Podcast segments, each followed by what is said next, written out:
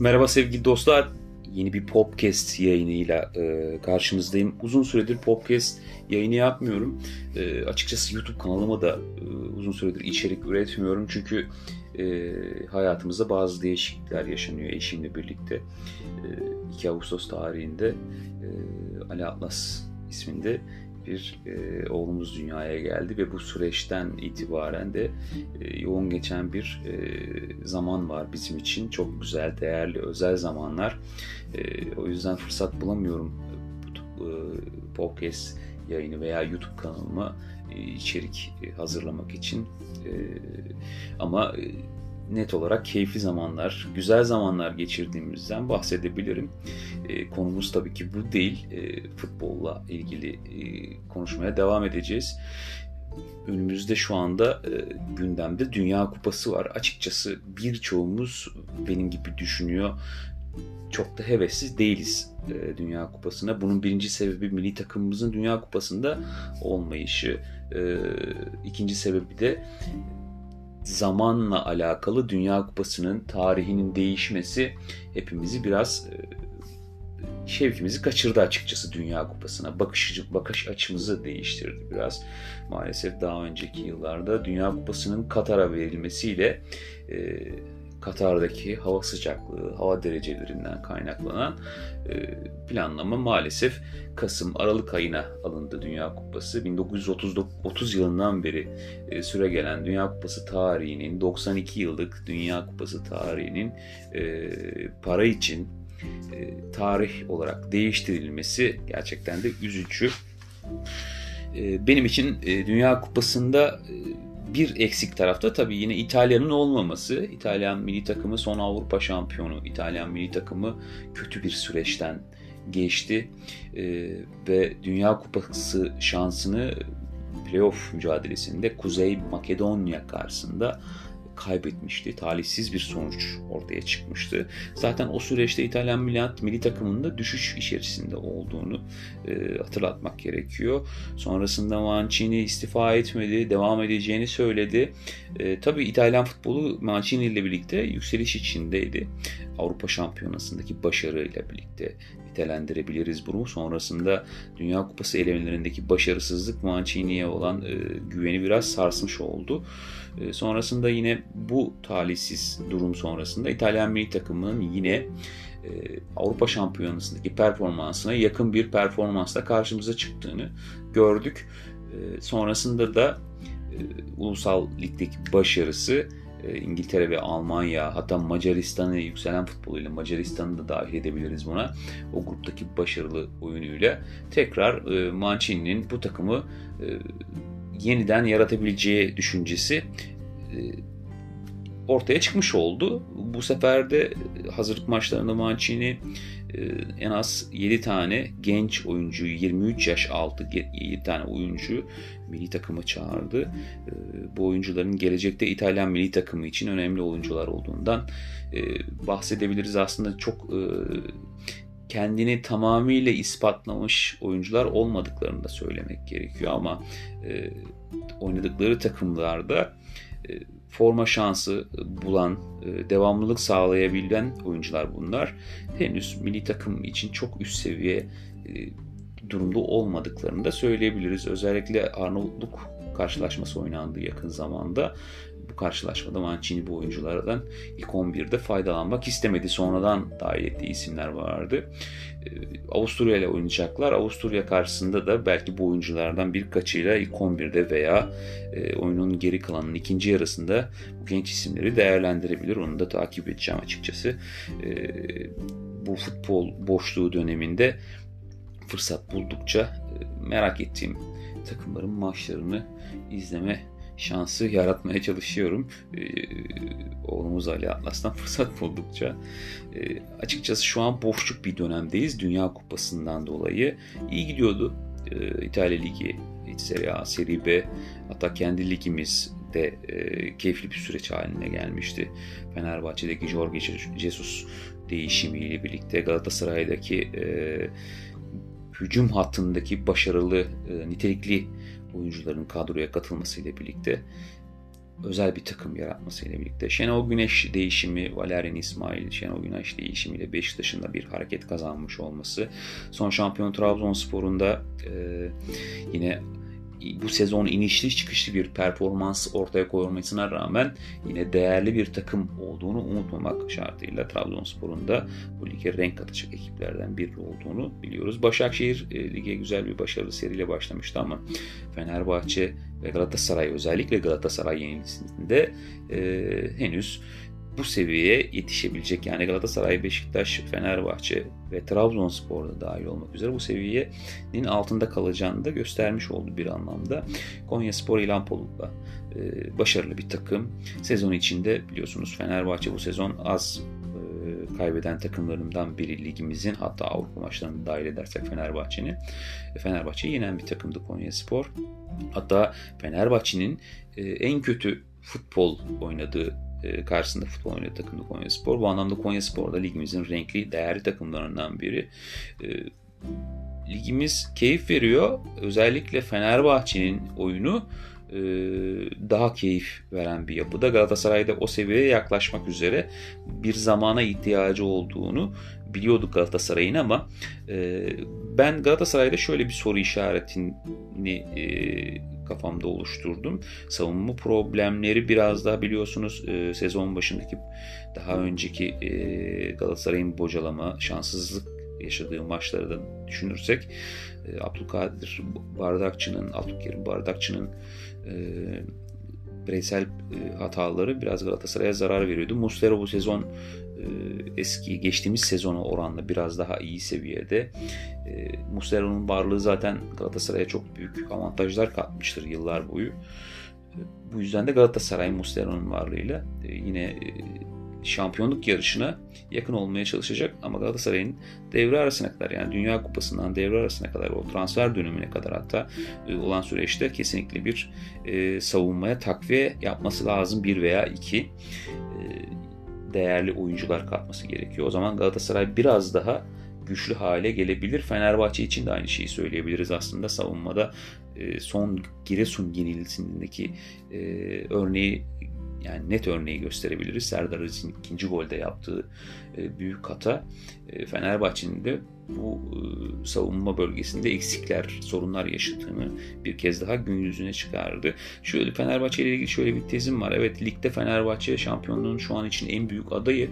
fakat Avrupa'da da teknik, teknik adam Jesus ne kadar da Avrupa'yı birinci sıraya koymadığını söylese de Fenerbahçe'nin önemli bir hedef, önemli hedeflerinden biri olduğunu düşünüyorum Avrupa Ligi'nin.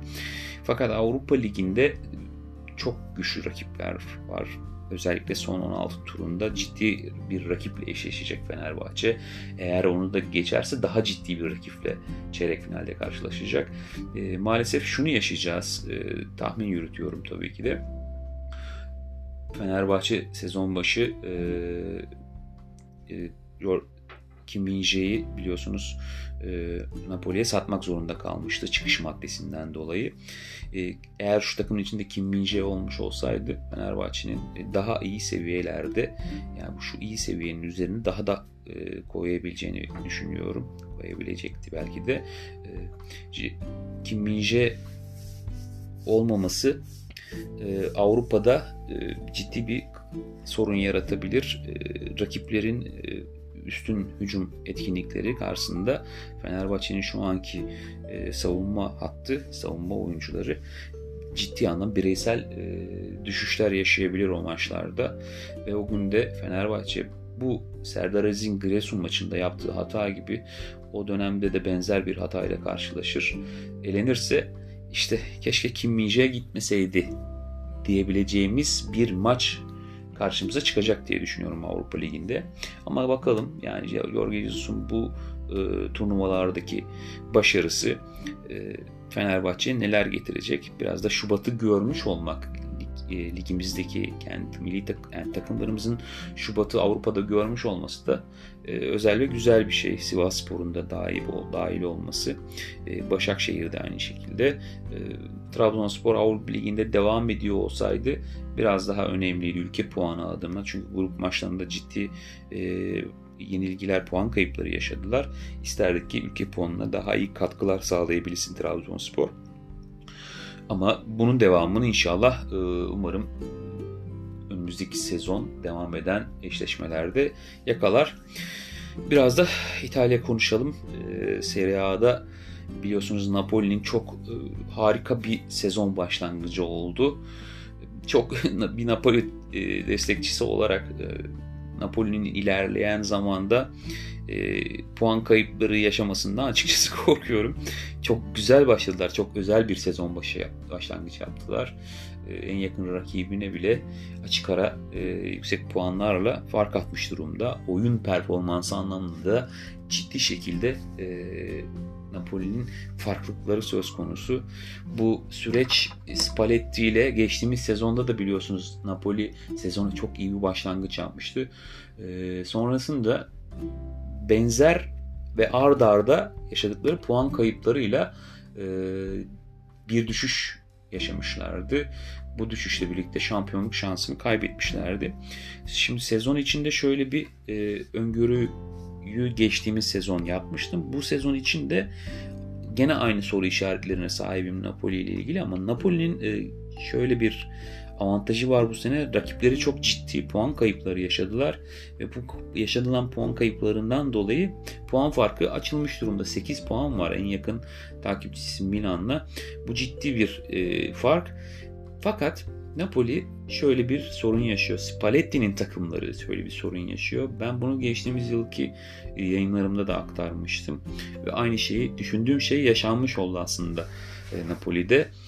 Geçtiğimiz sezonda çok güzel başlamıştı lige. Hatta e, şöyle bir örnek de verebilirim geçtiğimiz sezonun başlangıcında. E, tam 8 galibiyet almıştı sezona arda arda 8 kez kanarak, kazanarak başlamıştı Napoli. Sonrasında da e, ard arda Spalletti'nin takımlarının daha önce yaşadığı sorunları yaşadı. Bir puan kaybının ardından ard arda e, puan kayıpları yaşadı. Mesela 3 maç arka arkaya kazanamadı. E, maç arda arda kazanamadı. Puan kayıpları yaşadı. Yani sürekli bir özgüven eksikliği yaşanıyor Spalletti'nin takımlarında ve geçen sene Napoli'de bunu gördük. Bu sezondaki başlangıç geçtiğimiz sezonun çok çok üzerinde mağlubiyet almayan bir takım. Fakat e, şunu hatırlatmak istiyorum. Ligin 3. ve 4. haftasında iki tane beraberliği var Napoli'nin puan. Ligde şu ana kadar yaşadığı e, puan kayıpları bu iki maçtı zaten. Fiorentina ile deplasmanda golsüz berabere kalmıştı. Lecce ile e, sahada 1-1 berabere kalmıştı.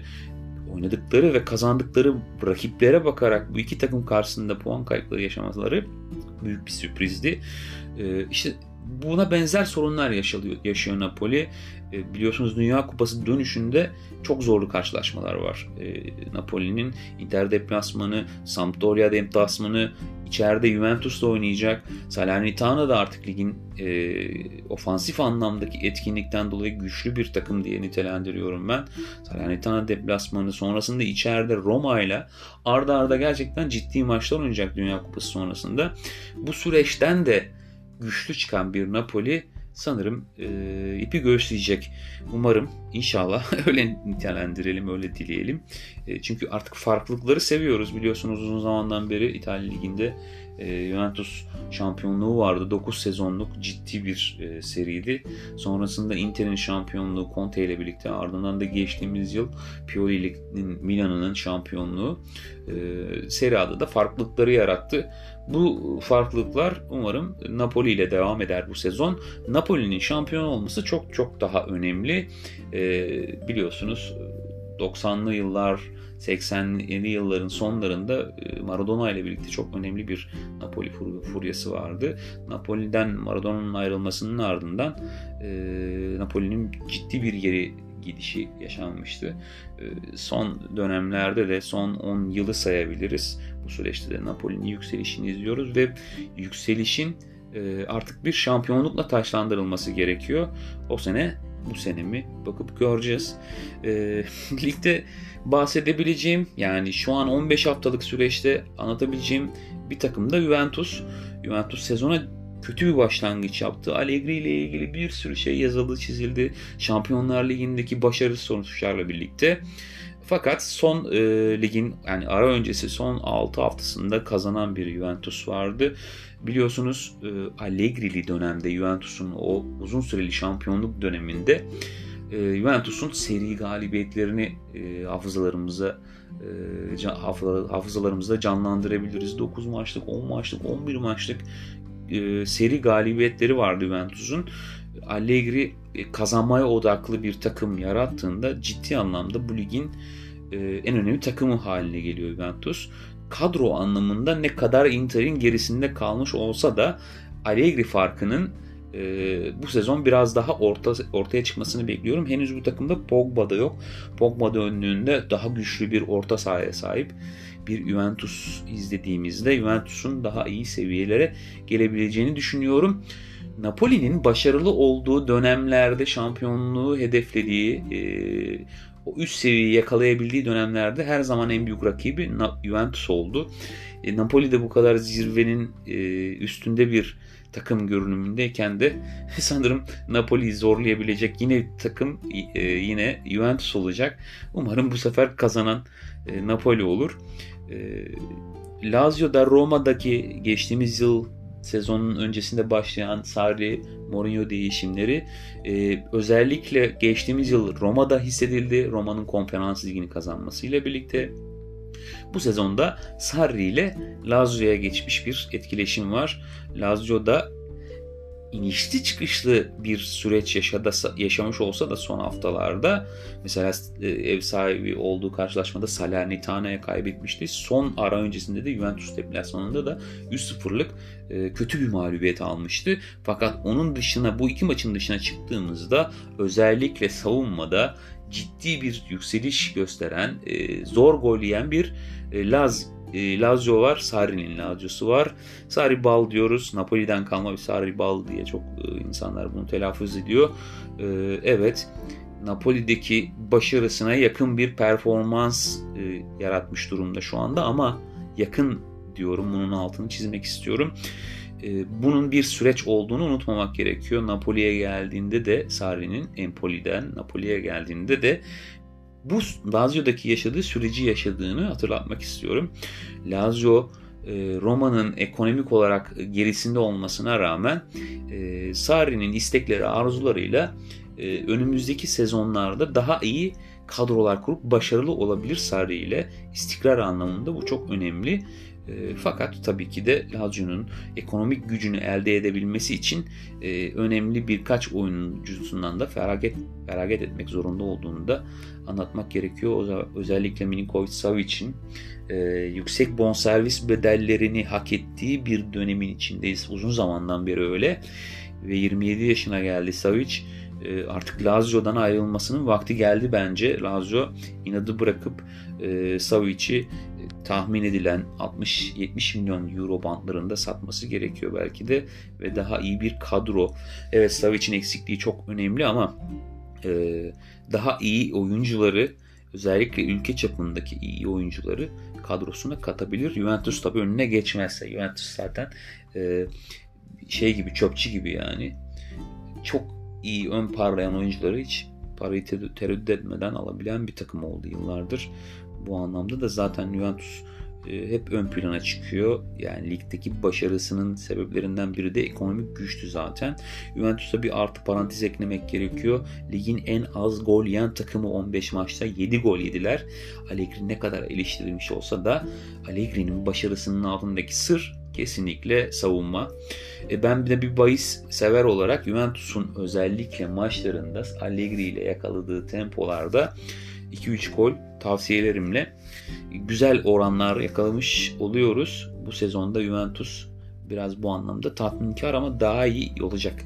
Ee, daha iyi seviyelere gelmesini beklediğim için Juventus'un seri galibiyetler sırasında bu 6 maçlık aradan sonraki 6 maçlık seriyi devam ettirmelerini bekliyorum. Biraz zor olsa da güçlü rakipler var karşılarında olacak ama yine 2-3 gol tahminleri özel olacak. Mystic.com'da da takip edebilirsiniz. Sizin de aklınızda bulunsun. Bunu burada konuşurken bahis severleri için not edelim. Atalanta'yı ilerleyen e, yayınlarda anlatmak istiyorum Atalanta'yı. Çünkü Gasperi ile çok geçtiğimiz sezonların e, değişim dışında çok değişim yaşıyor oyun anlamında Atalanta. Bu ciddi sorunlar yaratabilir bu sezonla birlikte. Zaten Atalanta'nın ara öncesindeki e, ciddi kayıplarını not edebiliriz kısa yani bunun Atalanta ile ilgili özel konuşmak istiyorum mesela ilerleyen e, bölümlerde yani anlatmak istiyorum. Son 3 maçta ciddi kayıplar yaşadılar. Yani Napoli yenilgisi, Lecce yenilgisi, iç sahadaki Inter yenilgisi büyük bir kayıp bence. Savunma ya biraz daha düşkün bir Gasperini izliyoruz bu sezon maalesef. Bu yüzden de en büyük sıkıntı burada olduğunu düşünüyorum. Detaylı konuşuruz Atalanta'yı ilerleyen bölümlerde. Ee, Inter'den bahsetmek isterim. Çünkü Inter şu anda Serie A'nın en değerli oyuncu grubuna sahip ekibi. Ee, geçtiğimiz sezon Milan'ın şampiyonluğuyla birlikte Inter'in bu sezon daha arzulu olmasını beklerken e, sezona kötü bir başlangıç yapmıştı. Sonrasından top sonrasında toparlamaya çalıştılar ama Juventus yenilgisi biraz daha kafaları karıştırdı. Fakat e, ofansif etkinlik anlamında istekli bir e, Inter başarılı olma şansını daha, daha çok arttıracak. E, Juventus savunmasının karşısında ciddi, önde preste ciddi anlamda sıkıntı yaşamışlardı. Mağlubiyetin e, başlangıç sebeplerinden, etkili sebeplerinden biri de Juventus'un önde presi ve e, rakibini önde karşılamasıydı. Inter bu anlamda biraz tıkandı ve sonuca gitmekte ciddi anlamda zorlan, zorlanmıştı gerçekten o maçta 2-0'lık yenilgide e, sezon içinde Udinese ve Roma yenilgilerini hatta Milan yenilgilerini düşündüğümüzde sezon içindeki en kötü maçlarından birini oynamıştı Juventus karşısında. Sonrasında Bologna'ya altı attılar ama Atalanta karşısında da biraz savunma anlamında biraz böyle bir e, yalpaladıklarını düşünüyorum. Fakat Inter e, bu ligin güçlü takımı yine şampiyonluk yarışının içinde kalmaya devam edecek. E, ara sonrasında yani Dünya Kupası arası sonrasında da Napoli ile e, Milano'da ciddi bir karşılaşmayla başlayacaklar. E, bu sezonun e, Napoli, Juventus, Inter bazında e, ilk üç için e, şampiyonluk yarışında değerli e, bir sıralama e, düzeni olacağını düşünüyorum. Keyifli de olabilir.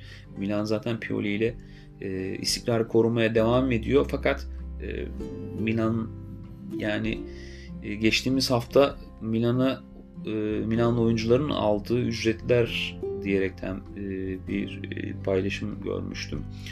E, Leo gibi, Hernandez gibi çok değerli oyuncuların çok düşük rakamlarla oynuyor olması gerçekten de Milan için bir avantaj fakat bu oyuncuları e, elden çıkarmak, kaybetmek e, daha kolay olabilir. Oyuncuları kaybetmek daha iyi, daha güçlü ekonomiye sahip takımlar özellikle Leao gibi bir oyuncuyu takımlarında görmek ister ve biraz daha transfer konusunda e, zorluklar yaşayabilir. Özellikle ara transfer döneminde Milan biraz kafaları karışabilir. Oyuncuların bu sorunun sezon içinde Milan'da sıkıntılar yaratabileceğini düşünüyorum.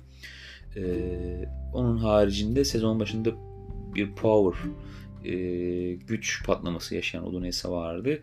Fakat e, o da sonlara doğru tahmin ettiğim gibi Misticom'da yazılarımı takip edenler için e, söylüyorum. Bir geri dönüş e, yaşadı. E, eskiye özüne döndü biraz Udinese. Sezonu orta sıralarda devam ettireceklerini düşünüyorum. Kadro kaliteleri e, birçok takımın çok gerisinde. Fakat e, bireysel anlamdaki e, başarı ön plana çıktı bence bu süreçte. Evet oyunu 3. bölgede çok iyi oynadıkları karşılaşmalar vardı. Fakat e, Dealofu gibi bir oyuncunun varlığı bu takımı biraz daha ön e, sıralara taşımıştı. E, yani ilerleyen süreçte bu takım çok daha iyisini yapabilir mi diye düşünüyoruz. Fakat bence çok zor çünkü çok e, daha iyi daha üst seviyede takımlar var Udinese'den. Daha Torino ve Fiorentina kendilerine gelmiş durumda değil. Daha iyi seviyelere çıkmaları bekliyorum Torino ve Fiorentina'nın. Torino'nun özellikle teknik adam başarısıyla Fiorentina'nın da aynı şeyleri Fiorentina için de aynı şeyleri düşünebiliriz. Ama Torino biraz daha bir tık daha üzerinde Fiorentina'nın. Salernitane'yi beğeniyorum ofansif etkinlik anlamında. Zaten e, Hani teknik adam David Nikola ile birlikte e, daha önceki yıllarda bunu tecrübe etmiş ettik ve e, Salernitana bu sezonun renkli takımlarından biri olacak. E, sürpriz galibiyetlerle karşımıza çıkabilir derken 3 e, hafta öncesinde de Lazio deplasmanında yaptıkları sürprizi hatırlatmakta fayda var. Buna benzer sonuçlar alabilir Salernitana sezon içinde. Maalesef e, Albini ile kötü bir e, sezon başlangıcı yaptı Cremonese. Ben e, Peggia ile devam etmelerini diliyordum sezon başında. Bu takımı Serie A'ya çıkaran teknik adamla. E, şu an Serie B'de Parma'yı çalıştırıyor. Parma'da e, sezonun ikinci bölümünde Serie A'ya çıkmak için en büyük favorilerinden biri. E, teknik adam Peggia'dan kaynaklanıyor bu durumda. E, Alvini, Alvini ile yani savunma oyununu çok ön planda tutan bir e, teknik adam Alvini. E, geçtiğimiz sezon Perugia'da bu başarısını ispatladı. Fakat burası Serie A e, daha zorlu bir kulvar ve onun için de bunun sıkıntısını yaşıyor. Henüz ligin galibiyet alamayan tek takımı konumunda Cremonese. E, diğer rakiplerine göre e, de çok gol yemiş bir de ekip savunmayı ön planda tutmasına rağmen yani birinci adayım ligden düşmek için zaten Kronomese bunu uzun zaman önce de Mislikon'da belirtmiştim. Sampdoria ile ilgili üzüntülerim fazla. Ee, yani kulübün dağınık durumu, Genoa'nın geçtiğimiz sezonki dağınıklığıyla birlikte Serie B'ye düşmüş olması Sampdoria'nın da biraz daha bocalamasını arttırdı. Teknik adam değişimine rağmen kadro kalesindeki e, zaaf e, bu sıkıntıları devam ettiriyor. Verona ile ilgili bundan iki sezon önce e, olumsuz düşüncelere sahip olduğumu anlatmıştım, aktarmıştım. Tudor'un varlığıyla bu takım geçtiğimiz sezonu ayakta kaldı ama Tudor olmayınca Verona'nın durumu da belli. E, sezonun en niteliksiz, en kötü takımlarının başında. Hatta Cremonese'den daha önce daha kötü bir takım olduklarını düşünüyorum. Empoli ve Spezia'nın oyunlarını be- be- beğeniyorum. Özellikle Spezia'nın oyunu e, bahis severler için değerli. E, ilerleyen haftalarda Mystico'mu takip eden, ara sonrasında Mystico'mu takip edenler Spezia ile ilgili güzel e, tavsiyeler alabilirler. E, Bologna'daki Bologna'daki değişim, e, Thiago Motta değişimi belirli bir süreçte başarı getirdi fakat e, Inter yenilgisi 6 gol Inter yenilgisinde Bologna'nın e, savunmadaki ciddi sorunlarını biraz ön plana çıkardı. E, ilerleyen haftalarda istikrar konusunda sıkıntılı bir Bologna izleyebiliriz ama yani Mihailovic sonrası Bologna'nın biraz daha iyi seviyelere gelebileceğini düşünüyorum. Seri A'daki düşüncelerim bunlar. Şimdi Seri B'ye de biraz bir ufak bir dokunalım istiyorum. Çünkü e, Seri B uzun zamandan beri söylediğim gibi aktardığım gibi e, benim gözümde çok değerli bir, bir lig. E, Avrupa'nın birçok alt liginden daha değerli. E, her sezon bir sürü takımın, birçok takımın e, hedefli olduğu bir lig ve bu sezon da bu hedefli takımların fazlasıyla olduğunu görüyoruz. Frosinone, Regina, Genoa, Parma, Ternana, Bari, Brescia, e, Ascoli, Cagliari, Pisa, e, özlediğimiz Palermo, ne kadar bu sezon e, beklentilerimin gerisinde olmasına rağmen özlediğimiz Palermo olarak diye e, altında çizmemiz gerekiyor. Ve ek olarak Benevento bu sezon ne kadar kötü bir e, sezon geçiriyor olsa da benim e, iki için adaylarımın başında Parma var. PCA ile birlikte. İkincisi de Genoa. Genoa e, buradaki birçok takımın daha üstünde bir e, kaliteli kadroya sahip, iyi de bir teknik adama sahipler. Bu yüzden e, Blessing gibi geçtiğimiz sezonun sonunda takımın başına gelmişti Blessing. Özellikle önde pres e, savunmada geriden oyun kurma, savunmadaki disiplin oyuncunun e, teknik adamın önemli niteliklerinden biri. Bunu da yansıtıyor Genoa'ya. Ligin en az gol yiyen takımlarından biri Frosinone'den sonra. Frosinone ciddi bir başarı süreci içinde beklentilerin çok çok üzerinde Fabio Grosso gibi çok tek, e, tecrübeli bir e, teknik adama sahipler. Grosso 2021 yılından beri Frosino'nun başında. Daha önce Verona'da, Brescia'da, Bari'de hatta İsviçre'de Sion'da tecrübeler yaşadı. Juventuslu bir e, patentli bir oyuncu. Daha önce Inter'de oynadığını falan hatırlıyorum. E, ama kariyerin sonlarında Juventus'taydı. E, değerli bir savunma oyuncusuydu. E, hatta İtalyan milli takımında da e, uzun süreler forma giydi. 2000'li yılların ortaları ve son 2010'lu yıllara doğru falan değerli bir oyuncuydu ve bu değerli kariyerine teknik adamlık anlamında da e, önemli bir süreç yaşıyor Frosinone'de.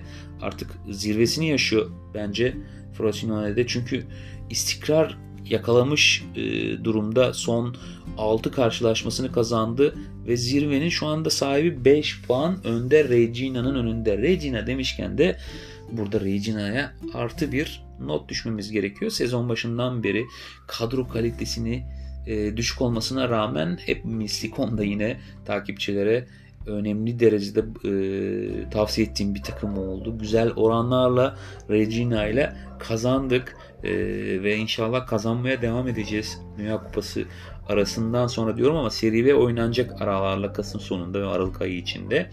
Seri B e, sevenler unutmasın Mistikom'da tavsiyelerimi e, takip edebilirler.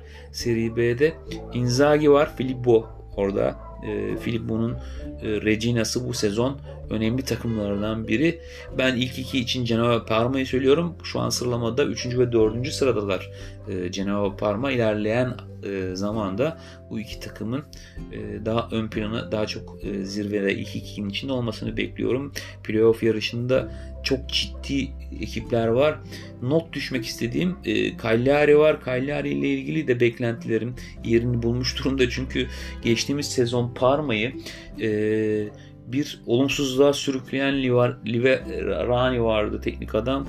E, sezon başı Cagliari anlaşınca Liverani ile eyvah dedim. E, koca Cagliari'yi yakacaklar.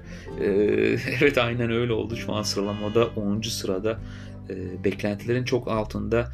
PISA ekonomik anlamda güçlü. Amerikalı sahipler bu takımı daha iyi seviyelere taşımak istiyorlar. Spal için de aynı şey geçerli. E, bu takımların da sürpriz şekilde ilk 8'e girme şansları olabileceğini düşünüyorum. E, burada bir not düşmem gereken bir takım var son olarak. Ternana. E, Ternana'nın teknik adamı Lucarelli e, gençliğimden beri oyunculuk anlamında da takip ettiğim, sevdiğim, görüşü, e, bakışı e, benim için değerli olan e, bir isim Lucarelli. Oyunculuk kariyerinde de her zaman onurlu ve gururlu bir oyuncu oldu. Son döneminde Napoli'de oynadı. Çok mutlu olmuştum Napoli'ye geldiğinde 2010 senesinde.